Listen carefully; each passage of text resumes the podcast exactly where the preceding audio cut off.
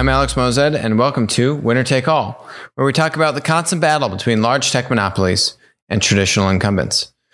Today, we're going to dive into a couple interesting topics. Um, one being that you have a couple stories here of not not incumbents, but you have uh, investors and and traditional businesses kind of pushing back on this thing called WeWork. So. Um, the uh, uh, current CEO of WeWork or executive chairman Marcelo Claure. Marcelo is is like SoftBank's fixer. Basically, he was I think executive chairman of Sprint.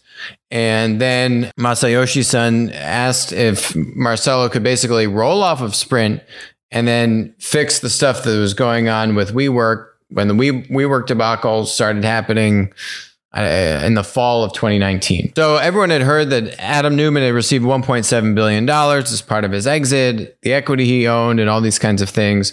And so Marcelo was pushing back on that and say to say that he has walked away with over a billion dollars is totally false. Claure said of the pay package and yada yada yada. Um, basically, what he's saying is, and there's this other corporate governance lady that chimes in on it.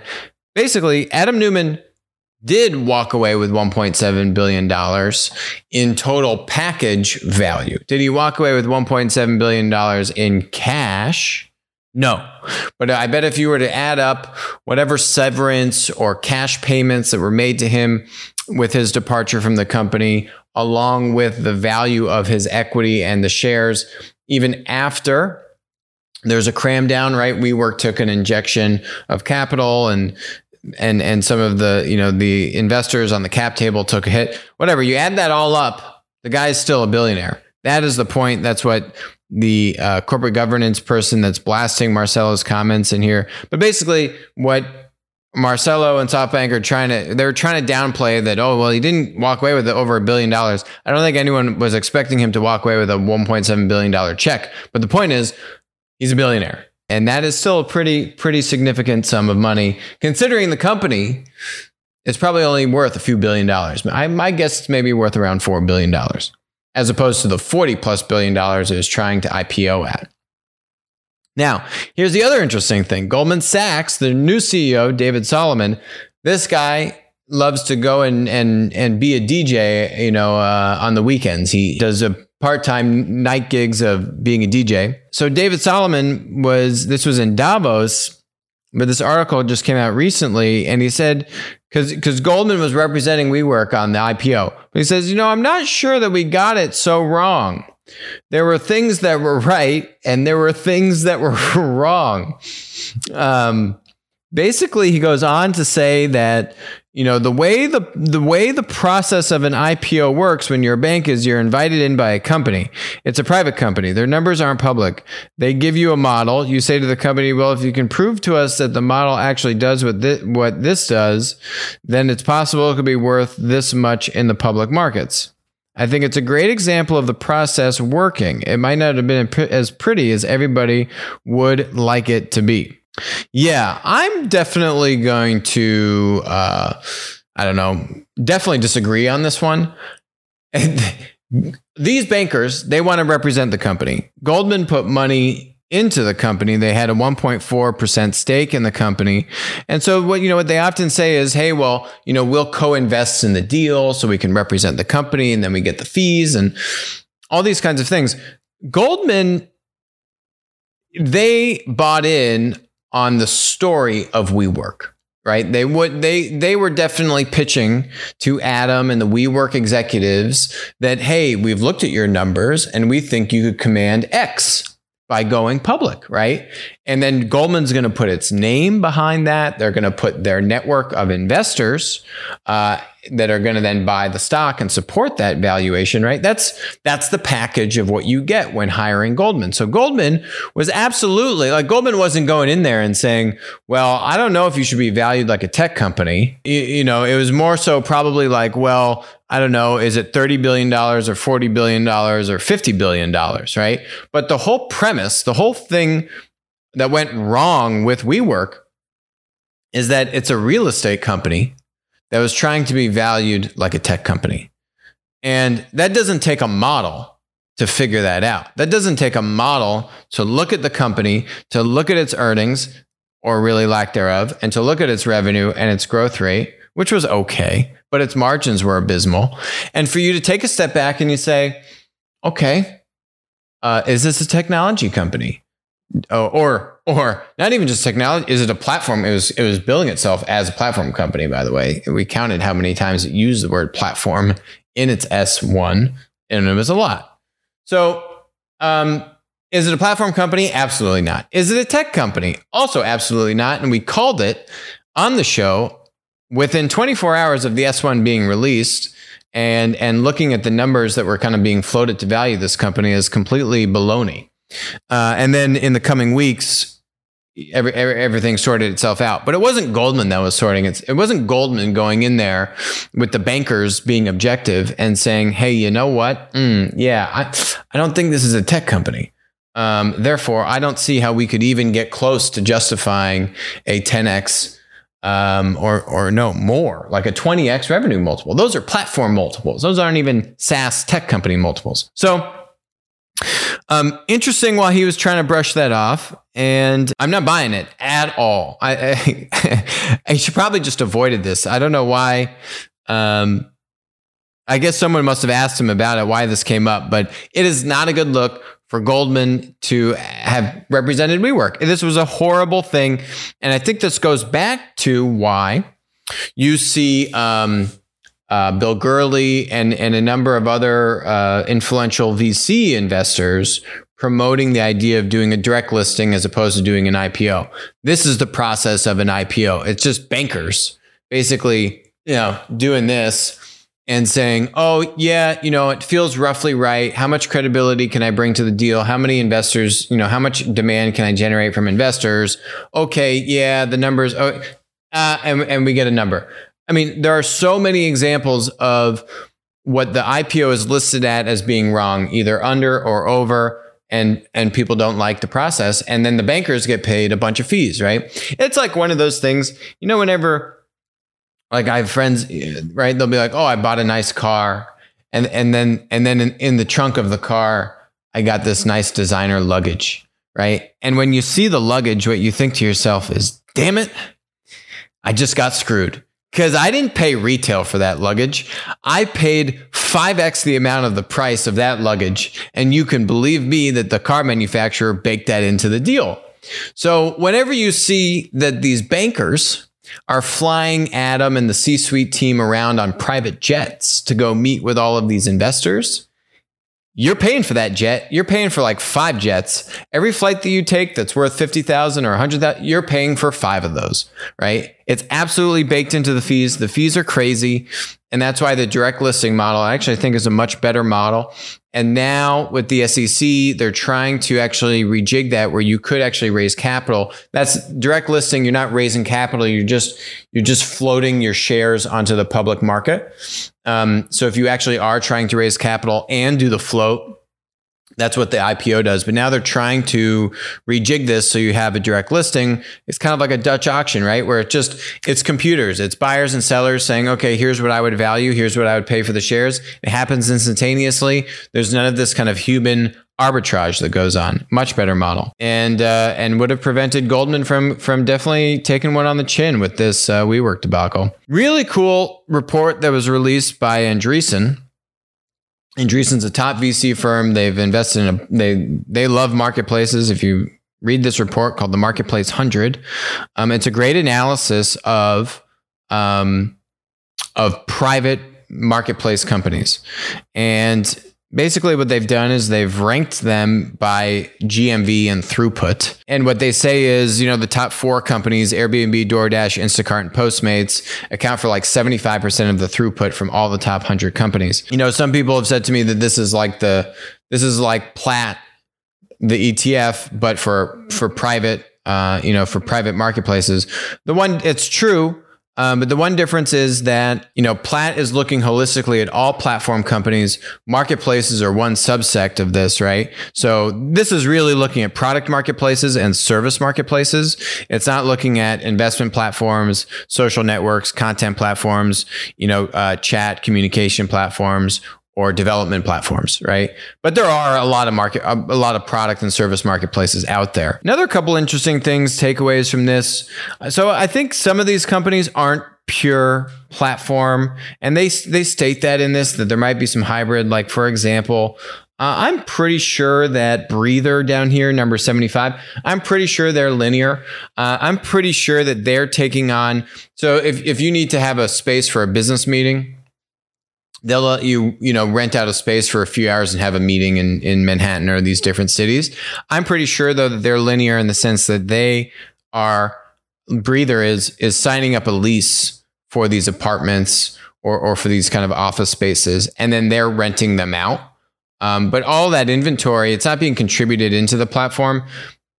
Or, or maybe they are, but it's a small part. I think pretty much they're seeding the inventory um, with their own leases and then renting that out, which to me is much more linear. Some of these, I think, like UpCounsel was UpCounsel was on here, um, and and they just shut down. Interestingly enough, UpCounsel uh, was a marketplace to find lawyers and I guess I don't know. I guess I guess the business wasn't going very well for them, and it's kind of been a nasty shutdown. I guess like they licensed their tech to to LinkedIn just to try and recoup some money for investors.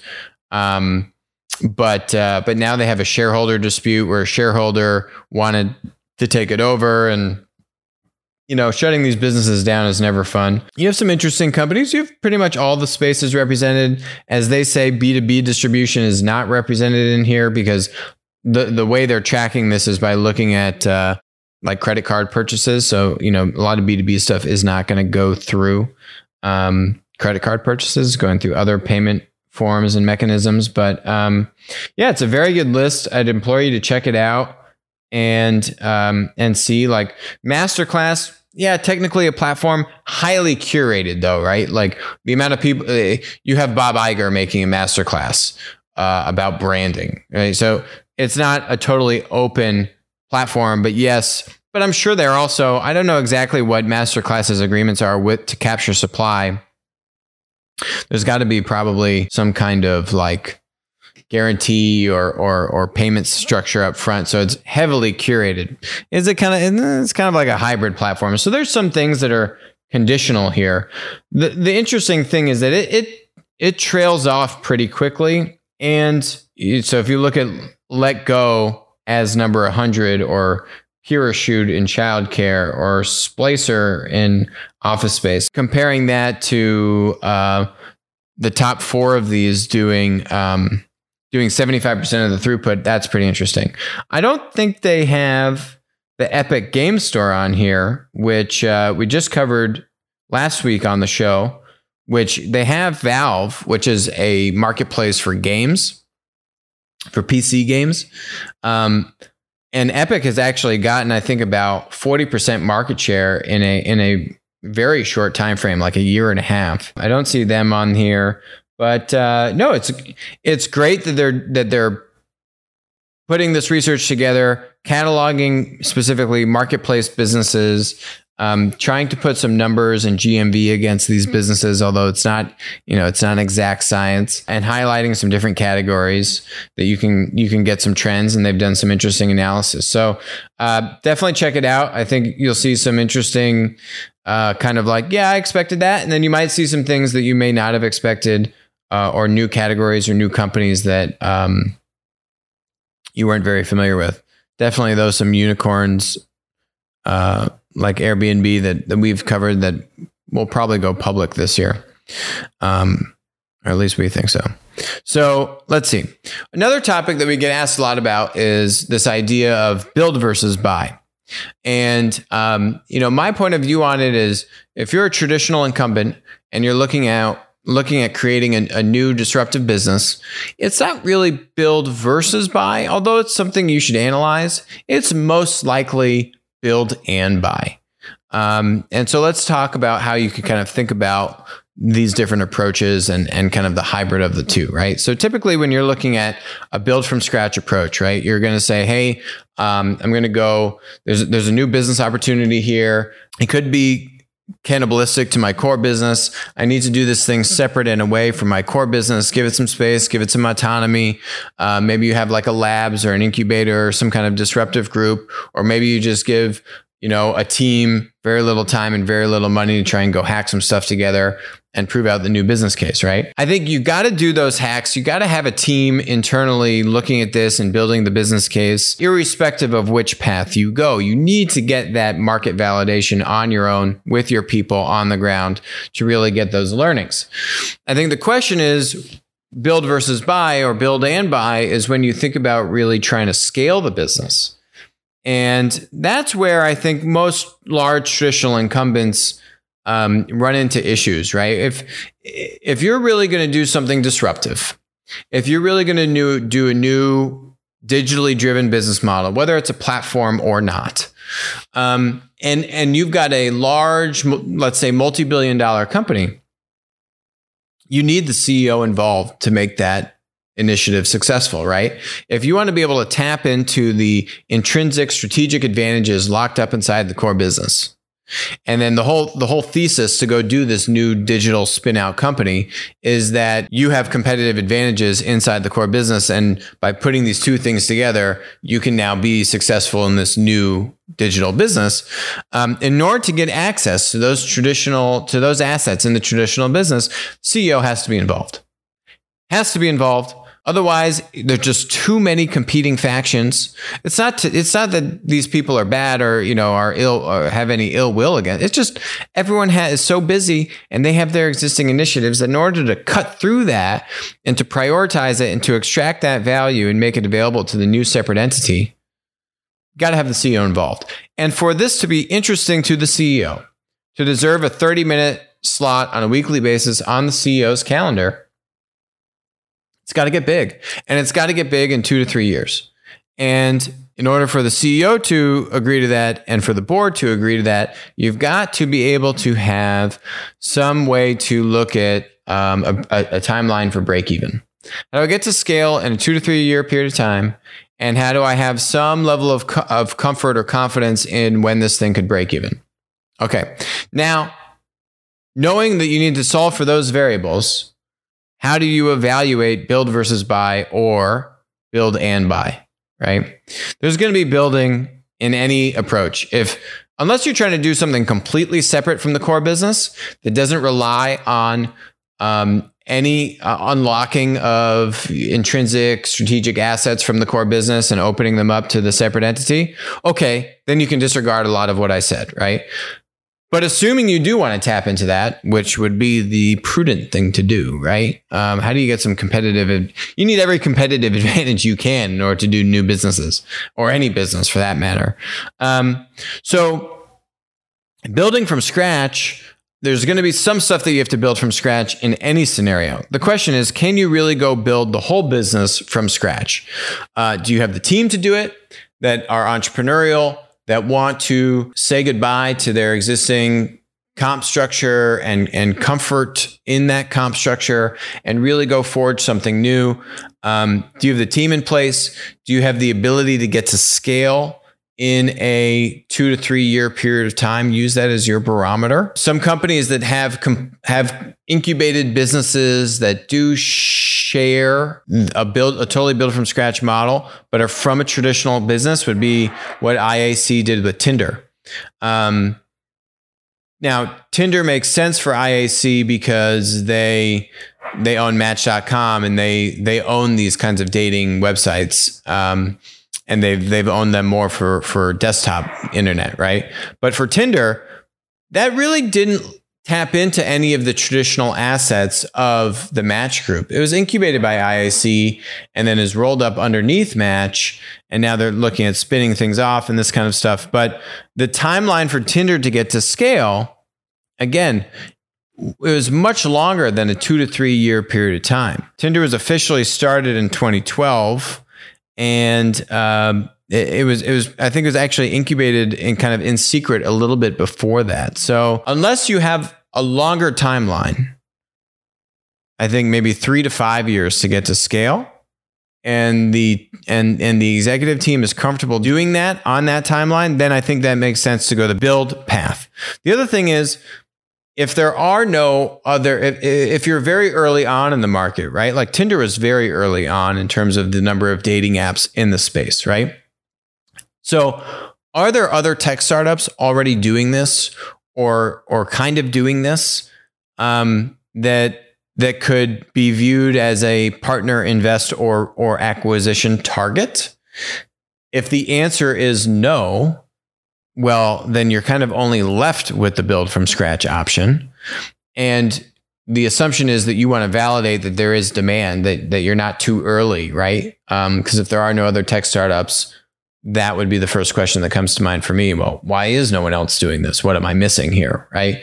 So if you can answer all those things and you can prove that there is interest on the demand or supply side or both, and then you're, you have a, a much more, a longer timeline than say two to three years, and the executive team or the board or whoever needs to sign off on this is okay with investing, you know, at least five to ten million dollars a year in an initiative like this, um, okay, you know, that start that seems directionally making sense to me to go purely build from scratch.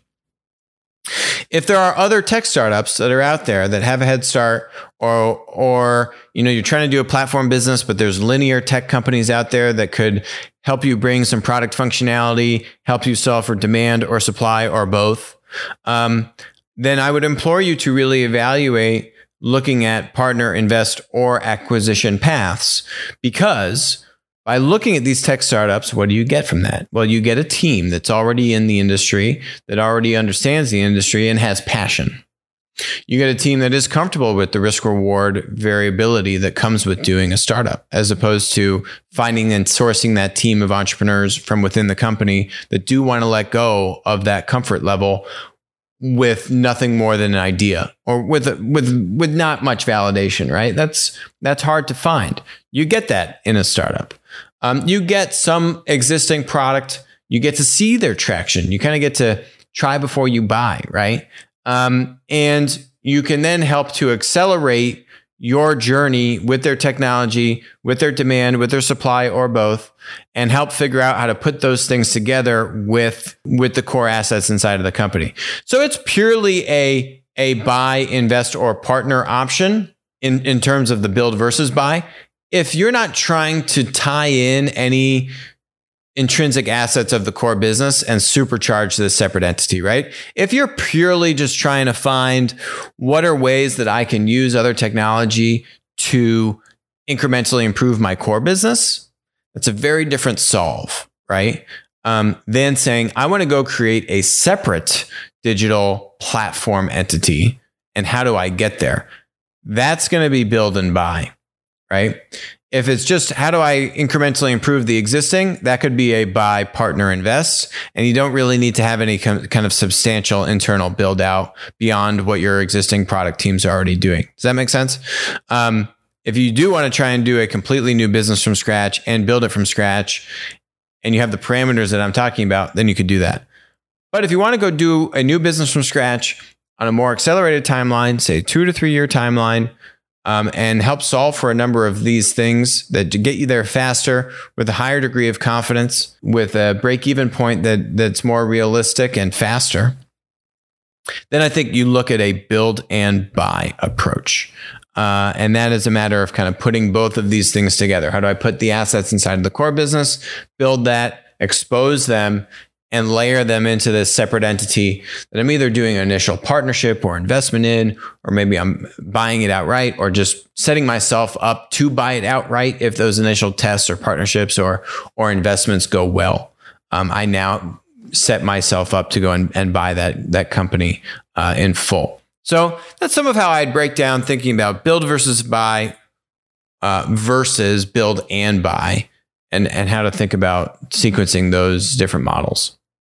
Thanks for joining us today on Winner Take All. I will talk to you tomorrow.